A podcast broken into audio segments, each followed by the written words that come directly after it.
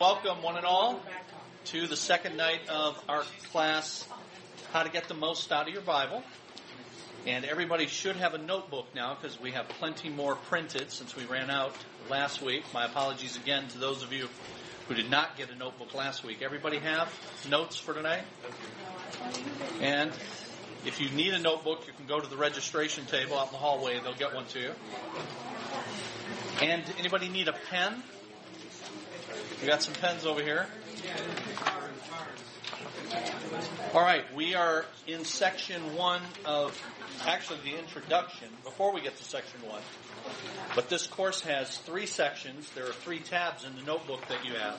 And on the front cover, it tells you what those three sections are survey of the Bible, interpreting the Bible, and then applying the Bible. That is, are the three things we're going to be looking at in the two semesters that we have together. So now through mid-December, and then we'll pick up again in January, and we'll go through the first week of May. So uh, now through the first week of May, we'll be covering those three things, and most of our time is going to be on the first of those three, a survey of the Bible. But before we even get to the survey, you have before tab one, you have an introduction uh, to what a survey of the Bible is. Most of you were able to be here for the first week last week. Some of you were not.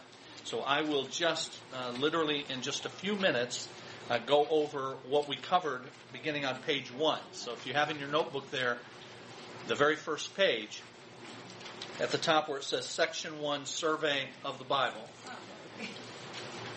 And at the top there, we just uh, mention what is entailed in this uh, survey of the Bible uh, course, how to get the most out of your Bible. Uh, we talk about why you should take the time, and many months in our case, to do this survey of the Bible. God has taken pains to give us His Word, so we need to uh, make sure that we do the work of understanding what uh, its contents are and aligning our lives with those contents. But then in the middle of page one, we ask the question, what has God done to give us the Bible? And we looked at the fact that the Bible is inspired. That means, as we saw last week, that the Bible has its source in God. The Bible came from, from God. And you've got passages throughout the Bible, in the first part of the Bible, the Old Testament, the second part of the Bible, the New Testament, that tell us about that. And then if you look on page two, the Bible is not only inspired, but the Bible, because it came from God, because its source is God, then a corollary of that is that the Bible is without error. In order for the Bible to have error and at the same time have come from God, that means that God is capable of making errors, or that God could even lie to us. And in, with the character of God, that's impossible. And so, it follows from the fact that the Bible came from God that the Bible doesn't have any errors. And then, middle, very middle of page two, not only is the Bible without error, but the Bible has full authority. We say there that the Scripture is infallible. And by that we mean that not only is what it says without error, but that what it says has full authority over everyone it addresses. And I said last week that I could say things, you could say things that are without error. But that doesn't mean I have any authority over you for you to follow what it is that I've said. But God has both of those. He has said uh, what He has said perfectly without error, but He has full authority to say and command and dictate because He's God. And then we left off with point D on page two. The scripture is not only inspired and inerrant and it has full authority, that is, it's infallible, but the scripture is preserved. And you see some passages there that talk about this preservation of, of the Bible. In Matthew 5:18, we saw last week, Jesus says, "I tell you the truth, until heaven and earth disappear, not the smallest letter, not the least stroke of a pen will by any means disappear from the law until everything is accomplished. And then just below that, we have the King James Version of that same verse. Verily I say unto you, till heaven and earth pass, one jot or one tittle shall in no wise pass from the law till all be satisfied. So, in the more modern version, the uh, New International Version, the first one that we have there for you, it says, Not the smallest letter nor the least stroke of a pen and then in the King James Version, it says, not a jot nor a tittle. And if you were with us last week, we explained why that is. That uh, a jot is uh, a yod, that is the smallest letter in in the Hebrew alphabet. And that's what Jesus is referring to. Not even the smallest letter in the Hebrew alphabet will pass away. And that smallest letter, a yod, looks just like a, a comma that, that we would make. That's how small it is. And then that least stroke of a pen is called a tittle, and that separates two Hebrew letters that look exactly alike, except for one of them has this little extension in the corner of it, and that distinguishes it from that other Hebrew letter. So when Jesus says this, then, not the smallest letter, least stroke of a pen, not a, a yod nor a tittle that separates one letter from another, he's saying that the preservation of God's word is deep uh, indeed. Now, we left off with that next passage that you have on page 2, Luke chapter 24. Jesus says, Everything must be fulfilled that's written about me in the law of Moses and the prophets and the Psalms. Now, Jesus says everything must be fulfilled, and he gives these three categories. And I pointed out to you last week that mm-hmm. the reason he gives these three categories is because the Bible that Jesus had at the time he spoke that. Remember, Jesus walked the earth 2,000 years ago. And 2,000 years ago, we didn't have the second part of your Bible. The, the coming of Jesus and the life and ministry and death and resurrection of Jesus began the second part of your Bible, the New Testament. So what he had at the time he spoke those words was the first part of your Bible, the Old Testament. And he says everything must be fulfilled that's written in what we know as the Old Testament. But in these three categories, the law of Moses, the prophets, and the Psalms. And the reason he says that is because uh, an Orthodox Jew, with his Old Testament, the first part of his Bible, divides that Old Testament into these three categories the law, the prophets, and the writings. And the largest book and the first book in that section called the writings is the Psalms. And that's why it's sometimes called the writings, sometimes called the Psalms. Now, what's important for you and for me is this that when Jesus said that 2,000 years ago, that the Word of God is comprised of the books that fit into these three categories law, prophets, and, and writings or Psalms. That the same 39 books that you have in your Old Testament are the same 39 books that are in those three categories law, prophets, and Psalms. So Jesus was, in effect, verifying the parameters of the first part of the Bible, that it includes these, these 39 books. Now, here's why that would be important. It's important because uh, before the time of Jesus, before 2,000 years ago, in fact, during a 400 year period, BC, before Christ, there were other books written that are not part of your Old Testament, but some claim should be. So, if you're familiar with a Roman Catholic Bible, a Roman Catholic Bible has a portion called the Apocrypha. The Apocrypha. And the Apocrypha consists of seven additional books. Seven more than the 39 that are in your Old Testament and that are in the three sections that Jesus mentioned law, prophets, and writings. These other seven don't fit into either, any of those three. So Jesus makes another statement that we're going to see in a moment that further clarifies the extent of what books were to be included in the first part of your Bible, the Old Testament. And we'll see in a moment that they don't include these seven extra books. Now, the seven extra books were written during this 400 year period from the end of the Old Testament to the beginning of the New. So you've got 400 years where there were no additional books of the Bible that were written. Now, there was other stuff written, right? But they weren't books of the Bible that were being written. So why does Roman Catholicism say that these books are to be included and considered as inspired? Well, let me let me tell you when the Roman Catholic Church uh, declared that. Uh, there was a council, a Roman Catholic ecumenical council. An ecumenical council is a council that covers the entire church. So, uh, uh decrees that come down from an ecumenical council cover the entire the entire church. And there was an ecumenical council of the Roman Catholic Church in the 16th century, uh, that is the 1500s. And it met from 1546 to 1563. 17 years. Now, it didn't meet continuously for 17 years. It met on and off. But the council is called the Council of Trent. T R E N T. Council of Trent.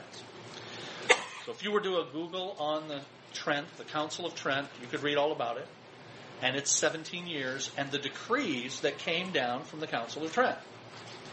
Now, does anybody remember your church history a little bit so that you know some things that were going on around the time of the Council of Trent? In the year 1517, 1517, in fact, we will celebrate the anniversary of what happened in the year 1517 next month on Halloween. October 31st of 1570 is the day that Martin Luther nailed his 95 grievances, 95 theses, to the church door in Wittenberg, Germany. And this was Martin Luther's complaint, his grievances against the church that sparked what's known historically as the Protestant Reformation. So Protestant protest. So it was a protest, you know, Luther was a protestant. Those who were part of the Reformation were protesting what the church was teaching, what the Roman Catholic Church was teaching. And that protest focused on the means of salvation, how someone has a relationship with God. That was the focus. In fact, most of the 95 grievances focused on a practice in the Roman Catholic Church called indulgences. And in particular, the sale of indulgences in order for people to be released from purgatory. And that was going on throughout Europe. It was in particular going on at that moment in Germany because you had a, an indulgence salesman. And I'm not making that up. Guys who hawked and sold indulgences. And Johann Tetzel was a very successful indulgence salesman. And he was selling indulgences in Germany, and Luther had finally had it. And so he nailed these 95 theses to the wall, uh, the, to the door, at the church there. Tetzel had this little, uh, this little ditty that he would say when he was selling and it was when a coin in the coffer rings, a soul from purgatory springs. And so they sold these pieces of paper that people gave money in order to get loved ones released from purgatory. In fact, uh, St. Peter's Basilica in Rome, so that's the porch, you know, where you see the Pope, and he'll be out having Mass, and there'll be all these people. That was built largely from money from the sale of indulgences in Europe. So this was a practice, and a very obviously corrupt practice. And Luther protested that, but it was connected to a whole system of how it is that one establishes a relationship with God. Is it through the sacraments that are decreed and controlled by the church? Or is it through, as Luther claimed, and we believe the Bible teaches through faith alone. And so that became the Protestant Reformation, started and sparked October 31, 1517. In the years after that, others then joined Luther in this protest. People like John Calvin, people like Ulrich Zwingli, and others. And so the Reformation, the reform of the church, spread throughout Europe. The Roman Catholic Church then had what is known historically as the Counter Reformation. The Counter Reformation. That is, their response to the Reformation. They're countering what Luther and Calvin and Zwingli and the others are doing. And part of the Counter Reformation was the Council of Trent. The Council of Trent. 1546, this council is convened. And if you were to read the decrees of the Council of Trent, they are all about refuting the things that the reformers are saying. And so there are these anathemas. Anathema means let the person who says this be accursed. Let them be anathema if they say things like, one is justified before God by faith alone apart from works. If anyone says that, says the Council of Trent, let him or her be damned. Let them be anathema.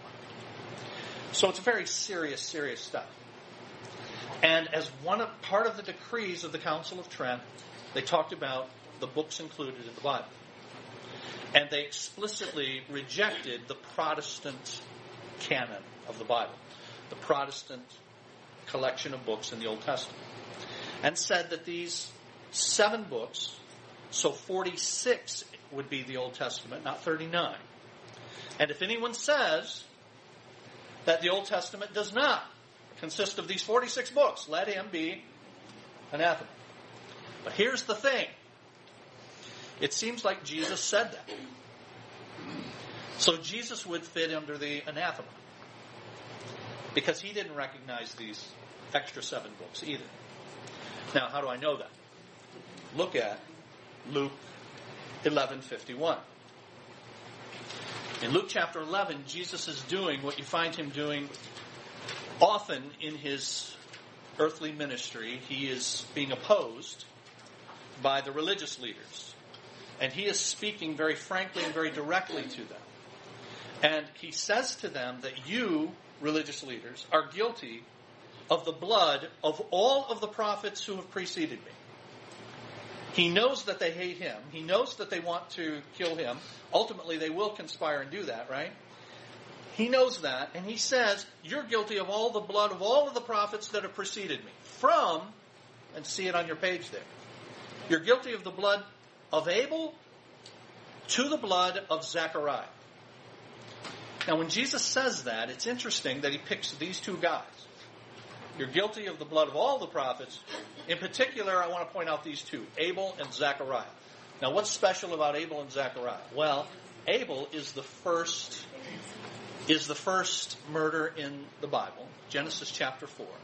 And that occurs in the first book of the Bible, Genesis. And then you've got this more obscure prophet named Zechariah. And this is not the Zechariah of the book of Zechariah in your Old Testament. It's a different Zechariah. So you have you have the blood of Zechariah, and it's not recorded in the first book, Genesis. It's actually recorded in the book of Second Chronicles. Second Chronicles. Now, if you had if you have a table of contents, which you have in the front of your Bible, so I'm not going to ask anybody, you know, do you have all the 39 books of your Old Testament memorized in order? But that would be a cool thing for you to do. And by the time we're done with this class, you might you might actually have that. But uh, it starts, of course, with Genesis. But that table of contents would have as the 39th book Malachi, not Second Chronicles. But Jesus says, from the blood of Abel in the first book to the blood of Zechariah in Second Chronicles. Why? Because the Jewish arrangement of the same 39 books is arranged differently. It starts with Genesis, but it doesn't end with Malachi. It ends with Second Chronicles. So the Old Testament that Jesus had had the same 39 books that fit into those three categories law, prophets, and writings that we talked about from Luke 24. But the ordering of the books is different. Starts with the same book, Genesis, but ends with Second Chronicles. So, Jesus is saying then here, you're guilty of the blood of all the prophets from the beginning to the end. Now, when he says to the end, he's ending with that 39th book. Even though Jesus had available to him, now this is important, the other seven. Those other seven had already been written. In fact, those other seven were already circulating. But they're not part of the end. He doesn't say, from the blood of Abel at the beginning in Genesis to the blood of then somebody in the book of Tobit. That's one of the seven. Or the book of wisdom. Or the book of first or second Maccabees. These are the books that are in these other seven. No, it ends with the last book of the 39, not the 46.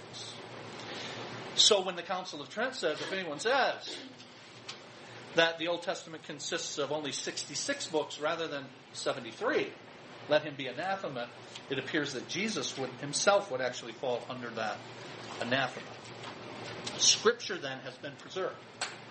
And we have Jesus himself, none other than God, come as man, giving witness to the fact that when he walked the earth 2,000 years ago, the parameters of the first part of your Bible were precisely what God intended to have and what you have today. 39 books, starting with Genesis and in the Protestant arrangement, ending with Malachi. All right, bottom of page two. The scriptures are preserved as seen in these statements by Jesus, but also you see it in this statement by Peter in Peter 2 Peter 3:16. He says, "Our dear brother Paul wrote you with the wisdom that God gave him. He, Paul, writes the same way in all his letters, speaking in them of these matters.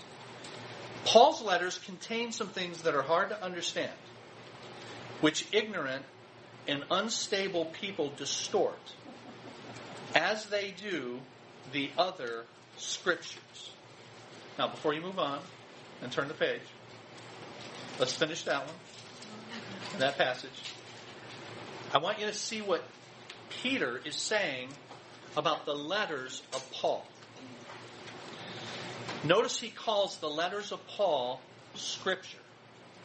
Because in that passage it says he writes things that are hard to understand. People distort the things that he writes as they do the other scriptures. So he's equating what Paul wrote with other scriptures.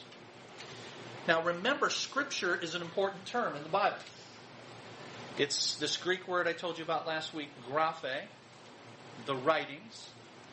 And you find it in the most well known passage in the Bible about the Bible that we saw back on page 2. No, page 1. Going all the way back to page 1. 2 Timothy 3.16. All scripture is God breathed. So, scripture is a technical term for the authoritative writings that have come from God. And here, Peter is saying Paul's letters are authoritative writings that have come from God. Now, here's why I bring this up. How does Peter know this? How does Peter know that the letters that Paul is writing are to be equated with the stuff that's already been written centuries earlier in the first part of the Bible that are called the scriptures, authoritative writings that have come from God. How does Peter know this? Was there a council that met that said, we think Paul's writings should be included? Was there anybody who met to determine that? You know, the answer to that is no. In fact, Peter's writing this in the first century as a contemporary with Paul. So there's no time for a council to have met. So, contrary to what you will sometimes hear, particularly from Roman Catholics, they will say that, look, your highest authority is not the Bible. They will say that. Your highest authority is not the Bible. And here's one reason you know that your highest authority is not the Bible. Because you wouldn't have the Bible if it wasn't for the church because the church determined which books would be in the Bible. That's what they said. And then they will point to a council centuries later that met to talk about the parameters of the Bible. Now, many centuries later, the Council of Trent would add these seven, these seven additional books. But in Roman Catholicism, the final authority is not the scriptures, but rather the church. And the church and its sacraments tell you how you have a relationship with God. And also, according to Roman Catholicism, they define the parameters of the books in the Bible. But the problem with that is, how did Peter know this? There was no council. There had been nobody making that determination. And so, how is it? I'm glad you asked. So, here's the deal. Uh, Jesus pre authenticated the writings of the apostles. Jesus pre authenticated the writings of the apostles. Now, what does that mean? Pre authenticated. Pre means prior. And Jesus vouched for the authenticity of what the apostles would write before they wrote. Now, how did he do that? Well, in John, book of John, chapters 14 through 16. John 14 through 16. John 14 through 16. Jesus is speaking. Remember, he's on earth 2,000 years ago. And he's speaking in John 14, 15, and 16, the night before he's crucified. And he's preparing his first followers, the apostles, for the events that are going to happen the next day. Now, he's been doing that, and they've been dense through the whole thing. And particularly Peter is saying, You can't go to Jerusalem and be killed. And he says this in Matthew 16 to Jesus. And Jesus says to Peter, Get behind me. You remember? Get behind me, Satan. Well, here's Peter. Just a few verses prior, he's been called the rock upon which I will build my church. Now he's Satan. Okay? But the reason Jesus says that in such strong language is because it is indeed a sat- satanic attempt to keep Jesus from going to Jerusalem to fulfill the mission for which he came. He came to die, and he was marching inexorably toward that appointment with death, and nothing would stop him. And so Jesus is now, he's tried to prepare them, he's now preparing them intensely the night before he's crucified. And he says to them, at the beginning of John 14, stop letting your hearts be troubled. You believe in God, believe also in me. In my Father's house are many rooms. And if it were not so, I would have told you. He says, I'm going now to prepare a place for you. That where I am, there you may be also. So that's how he starts out, trying to calm their troubled hearts. And then in chapter 14, he introduces them to the fact that he's going to send someone else. And the someone else is going to be, he identifies as the Holy Spirit.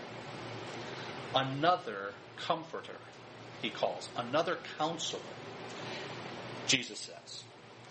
So this other one who is going to come is going to be like me. He's going to be like me in that we're both God. But God the Holy Spirit is going to come. And he is going to, and now I'm quoting, he is going to guide you into all truth. Now let me just stop there. You know, if, if you were preaching that passage, would you preach that passage? That God guides everybody in the congregation into all truth? I would warn you against that. Because this is a special ministry I'm going to point out for you that Jesus gave to the apostles. He's going to guide them into all truth. He goes on to say, as he teaches about what the Holy Spirit's going to do, quoting again, He will bring everything to your remembrance that I have commanded. Now, in case you were wondering, eh, yeah, you know, God guides me into all truth just like the apostles. Me and the apostles are tight. In case you thought that applied, in case you thought that applied to you, like it applies to them, how about this remembering everything? Okay. Do you forget stuff? Do you forget stuff in the Bible? I already know the answer to this. Now, why do these guys have to have perfect recall? Because when Jesus is saying this the night before he dies, in 33 AD. These guys are later going to write down the stuff that he said. And they're going to need the ministry of the Holy Spirit to bring to their remembrance everything that I've commanded you. So Jesus pre authenticates the authority of these guys to write down accurately the things that he has, he has said.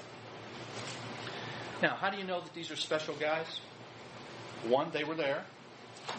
And Jesus says to them, You're going to have this special ministry of the Holy Spirit guiding you into all truth, bringing to your remembrance everything that I've commanded you. But further, remember what these guys are called. I mean, they're called the disciples. We say the 12 disciples. I always try to say the 12 apostles rather than the 12 disciples. The reason is every apostle is a disciple, but not every disciple is an apostle. You're a disciple.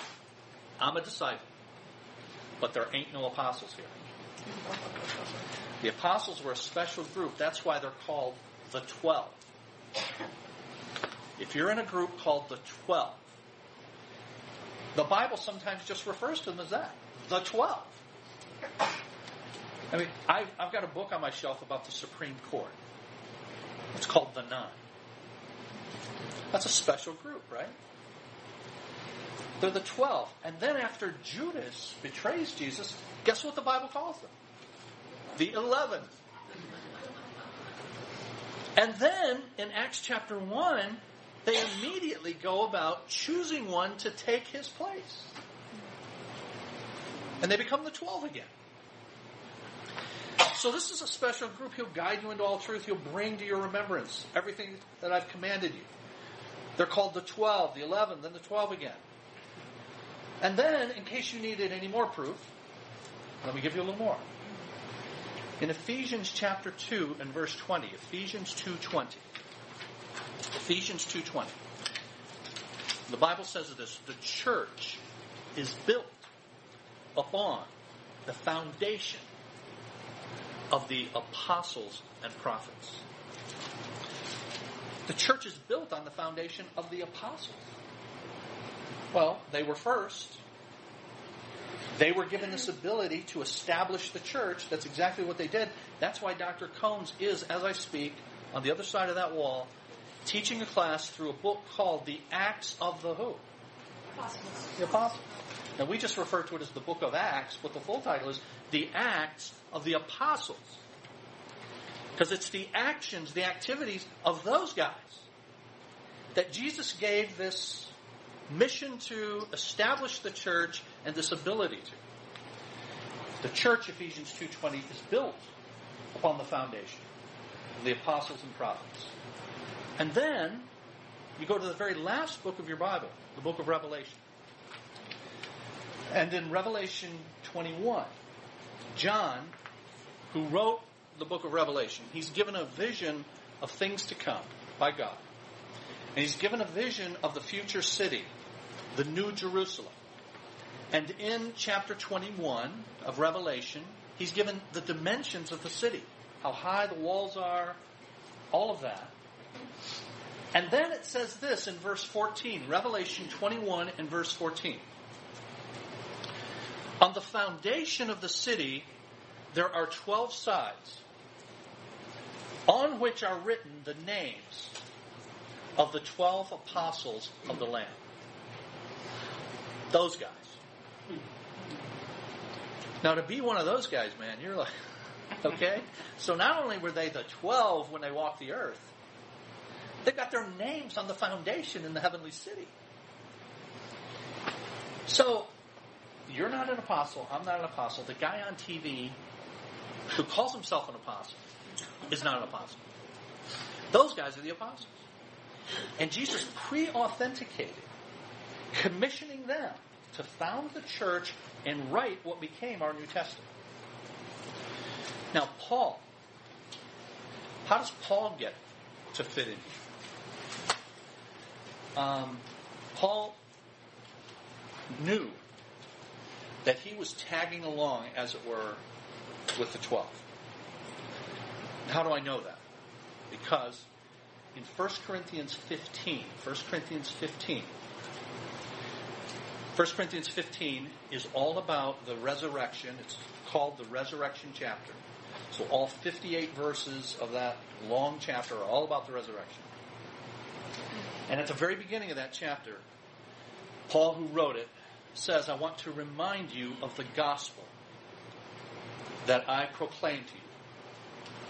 And I gave it to you as of first importance that Christ Jesus died according to the Scriptures, and that he was buried, and that he was raised according to the Scriptures. And now, this whole chapter is going to be about the fact that not only did he raise, we who are in Christ are going to raise as well, but we only know we're going to raise if you're absolutely certain that he raised. And so he spends a bunch of time talking about the fact that Jesus really did, honestly, historically, bodily, rise from the grave.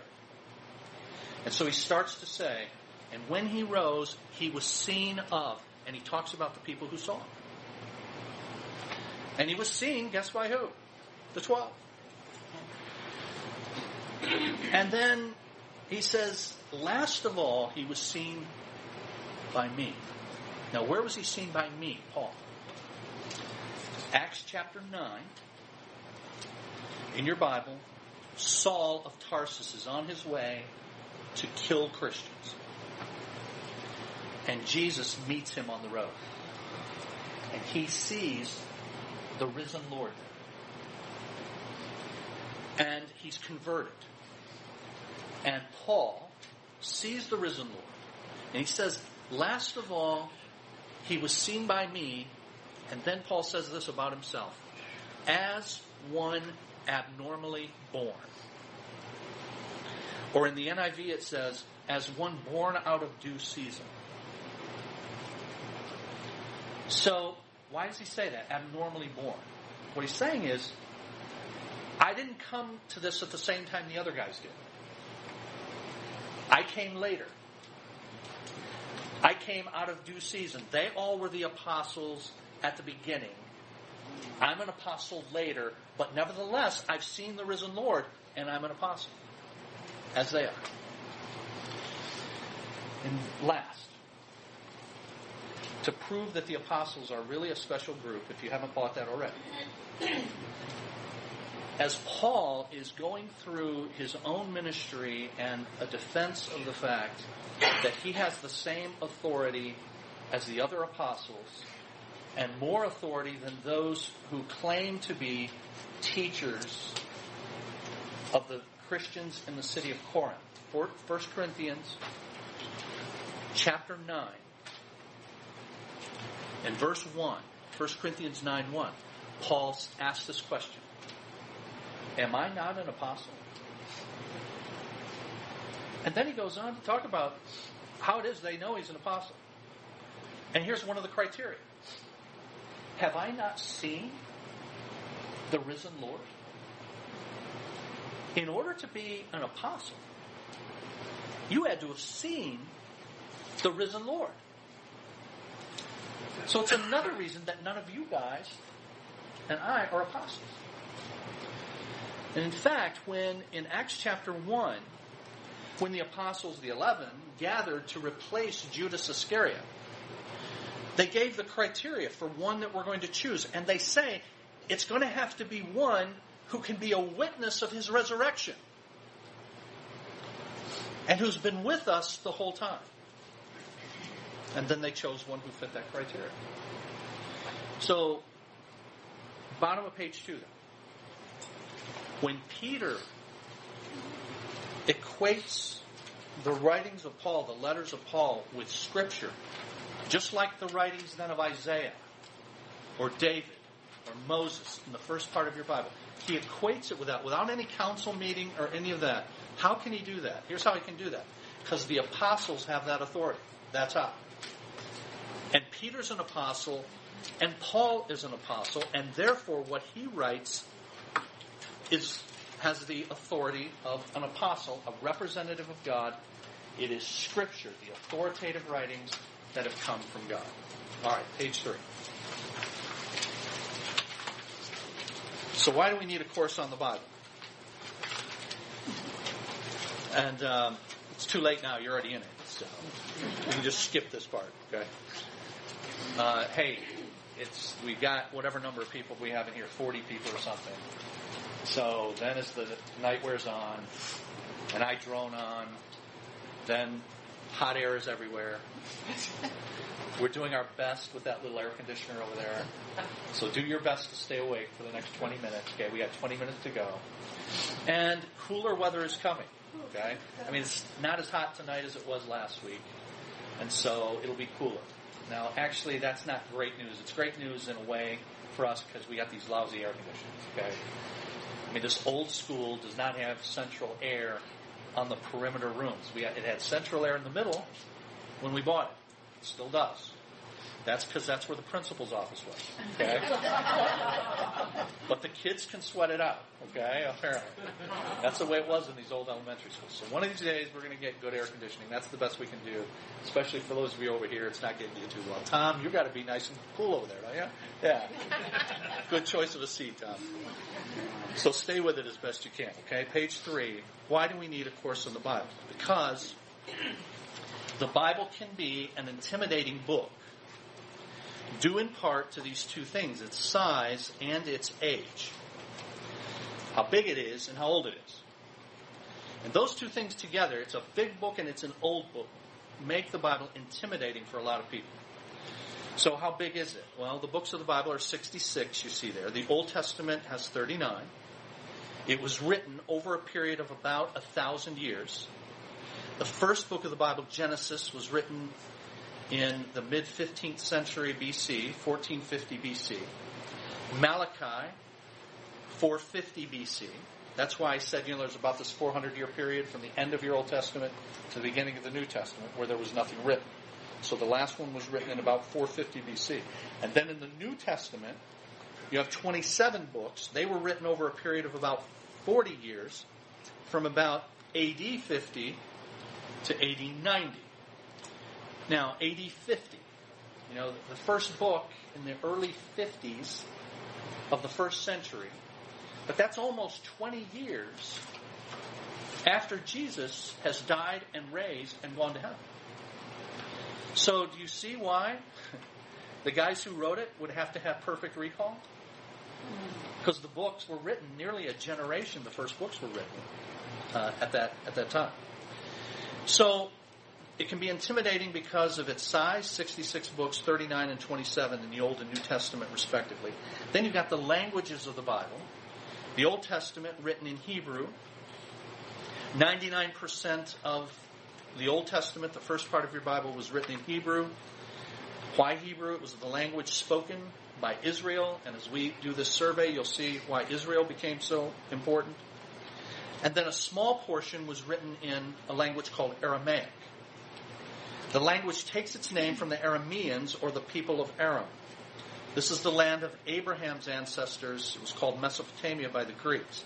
It was the universal language of the ancient world from the 8th century BC to the 4th century BC, and Jews picked it up while in captivity. Now, we'll see this as we move forward in the survey. But there's this really important captivity that takes place in the year 586 BC. And Jews are removed in mass from the land of Israel to Babylon, the Babylonian captivity. And in Babylon, they spoke Aramaic. So the Jews pick up Aramaic and start speaking Aramaic rather than Hebrew. Now, notice number three here. There are 268 verses in your Old Testament, only 268, that are written in Aramaic, but notice mainly in the book of Daniel. Now, why Daniel? Because Daniel was written, if you remember, about Daniel's experiences in, of all things, captivity in Babylon. And so he has the most verses in the Old Testament that are written in the language of Babylon, Aramaic. And Aramaic was still spoken by Jews in the days of Jesus. So, when Jesus gives the model prayer in Matthew chapter 6, remember the, the disciples' prayer. And I always throw in, it's not the Lord's Prayer, it's the disciples' prayer. It's prayer, a prayer for disciples. It's not even a prayer that Jesus can even pray. So you really can't call it rightly the Lord's Prayer. The reason he can't pray it is because one of the six petitions in that is to forgive us our trespasses. And Jesus doesn't have any trespasses to be forgiven. So this is not a prayer for him, it's a model prayer for us. But remember how it starts Our, our Father. And most scholars believe that when Jesus said that in the Sermon on the Mount, he said, Our Abba. Because that's the Aramaic word for father. That's a very intimate term, and in fact, you find it used elsewhere than in the in the New Testament. Galatians chapter four. Galatians four that talks about the fact that when we come to Christ and we have a relationship with God through Him, we're adopted into God's family, and He gives us the spirit of adoption whereby we cry out, Abba, Father.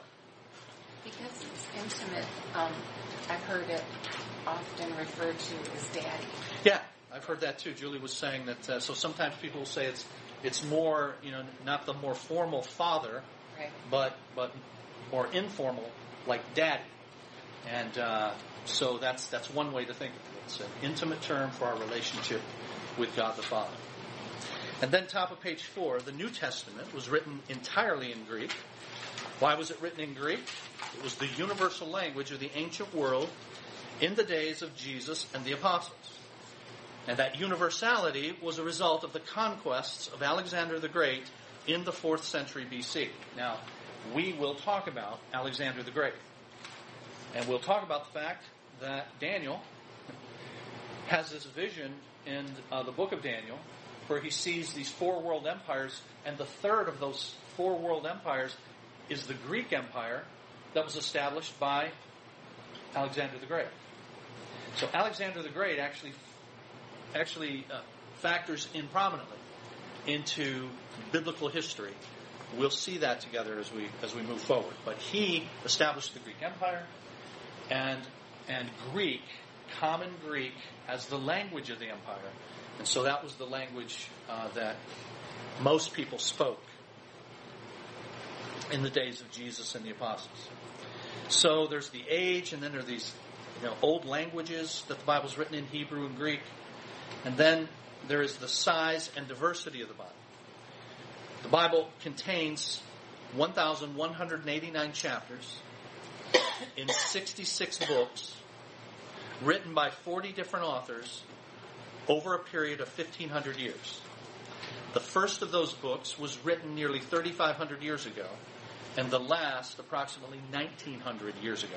So you have got an old, big book. And because you've got an old, big book, people get scared about it. Like, how can I ever get my arms around this? How can I ever get my mind around this? And so we say here, as a result of all of this, the antiquity, the size, the diversity, the Bible can be intimidating. This course is designed to remove the intimidation by getting our arms around Scripture. Although the Bible is a big book, it's really about a handful of things. And if you get nothing else out of our several months together, if you will get this, it would be a marvelous thing. That although the Bible is all the things we just said there, and it is that old, and it is that big, and it is that diverse, the Bible is not a fragmented book. The Bible is not a little of what David said and a little of what Isaiah said and then some stuff that Peter threw in and John threw in and Paul threw in. It's not that. The Bible is a unified message. And that unified message adheres around three major themes. And I have them for you here. The Bible is about creation. At creation, God gave Adam and Eve an orientation to his world. He showed and told them who he is and what he wanted from them. That's exactly how the Bible starts, isn't it? And if you come on Sunday mornings at all, you should be nodding your head because we're going through the book of Genesis. And that's exactly how it starts. The first two chapters, the opening chapters, are an introduction to God. In the beginning, God. And God is the creator. So the very first person that we're introduced to in the pages of the Bible is none other than God Himself. And what we are given by extension, but Adam and Eve were given very directly, is an orientation. You know, the reason I use the word orientation here is because we've got a like we've got a class here, four week class that we do several times a year called a newcomers orientation. Next one will be the four Sundays in January. So if you've never taken the newcomers orientation, stick around till January. We'll be in this room and I'll do four weeks going through a notebook of material in our newcomers orientation. But why do we call it that? Because we're get, we're orienting you to who we are and what CBC is about and where we came from and what we believe and what we hope to do in the future. So when I use the word orientation here, I'm using it like that, or like some of you parents had to go through. In the last week, yeah, you go to school and you get the orientation. So I had to go to senior orientation. Yikes, Annie's a senior. She's graduating this year. But I went to senior orientation. So what are they telling you? They're, they're telling you in senior orientation what the senior year is all about. And all the stuff you can expect out of that. That's what God did in the opening two chapters of the Bible. It's about creation, but in creating, God gave an orientation to who He is and what He expects from those He created. That's what you get in the first two chapters. But the Bible is not only about creation and orientation to God's world, it is about the fall. Chapter 3 of Genesis, the entrance of sin creates disorientation. So we're supposed to be perfectly oriented to our world and to God, and our relationship with Him and with one another, and the environment in which He's placed us. But, as we've seen in our study of the book of Genesis, the entrance of sin brings disorientation and distortion to all of that. Our relationship with God, our relationship with each other, our relationship with the world in which we, in which we live. So the entrance of sin creates disorientation between us, God, us and others, and us, us and the rest of creation. So what's the Bible about? Orientation. Disorientation. Okay, but you're only through three chapters. And you said there's 1,189 of these. Now, in the remaining 1,186 chapters, what you find is commentary based upon the truth of creation and fall and third bullet there redemption.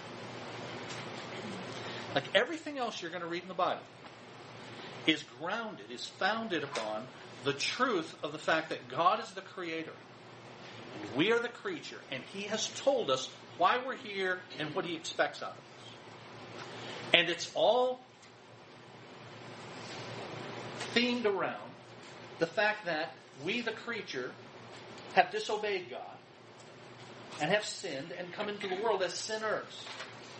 And all of the effects that that has on us. Everything else you're going to read in the 1,186 chapters remaining is going to be based on that and telling us about the third thing redemption.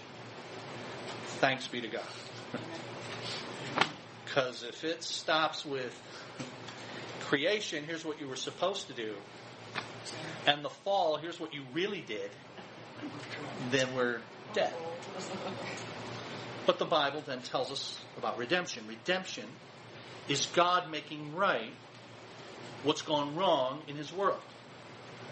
It's God doing something about our plight. And doing it by reorientation of His creation to Himself and to His purpose.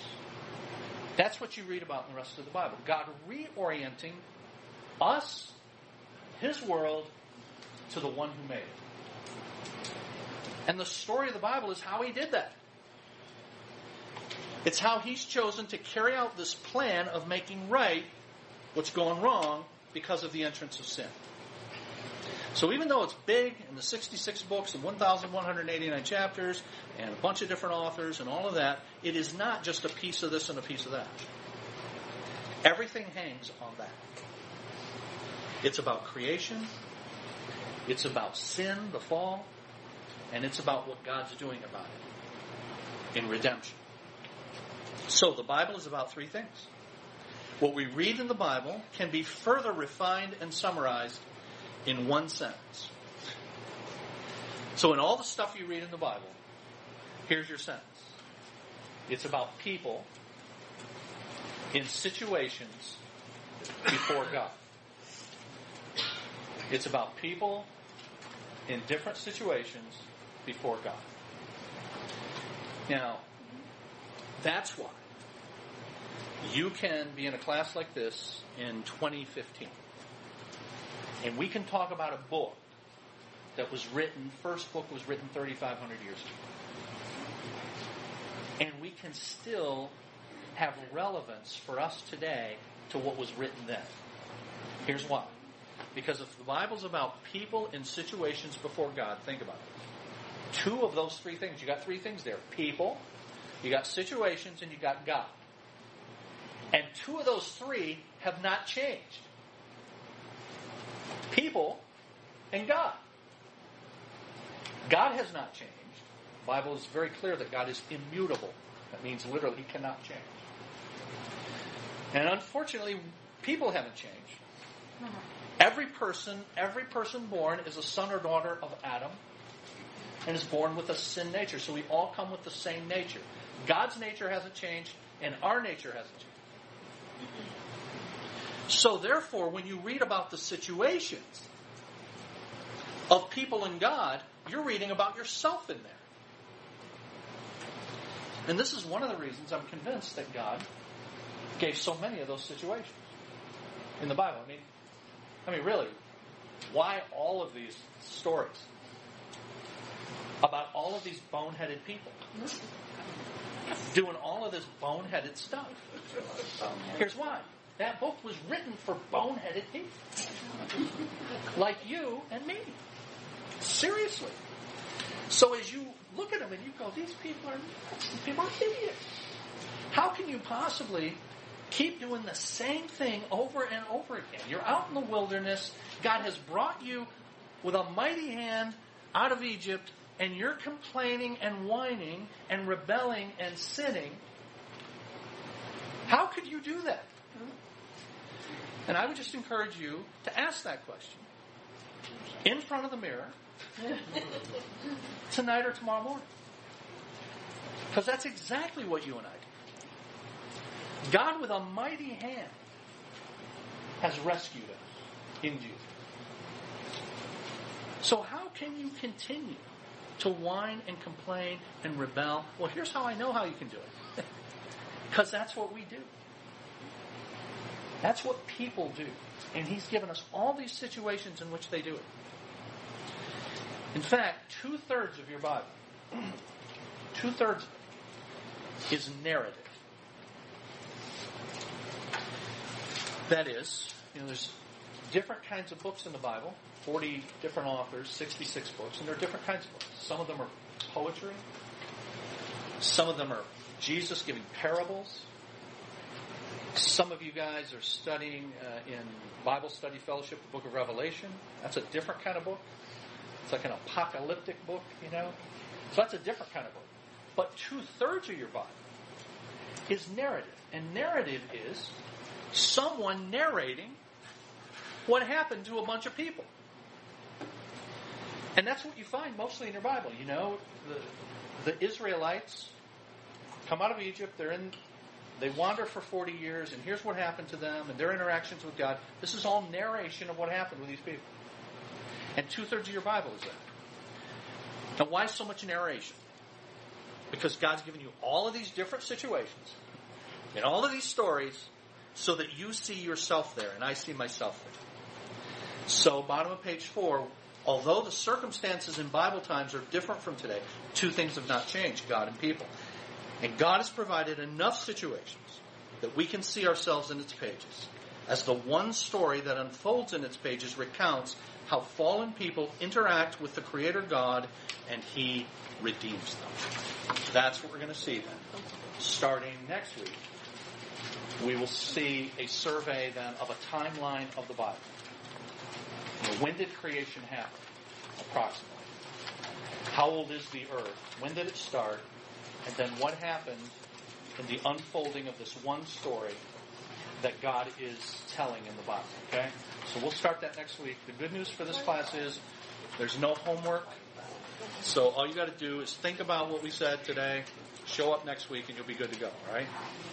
See you next week, Lord willing.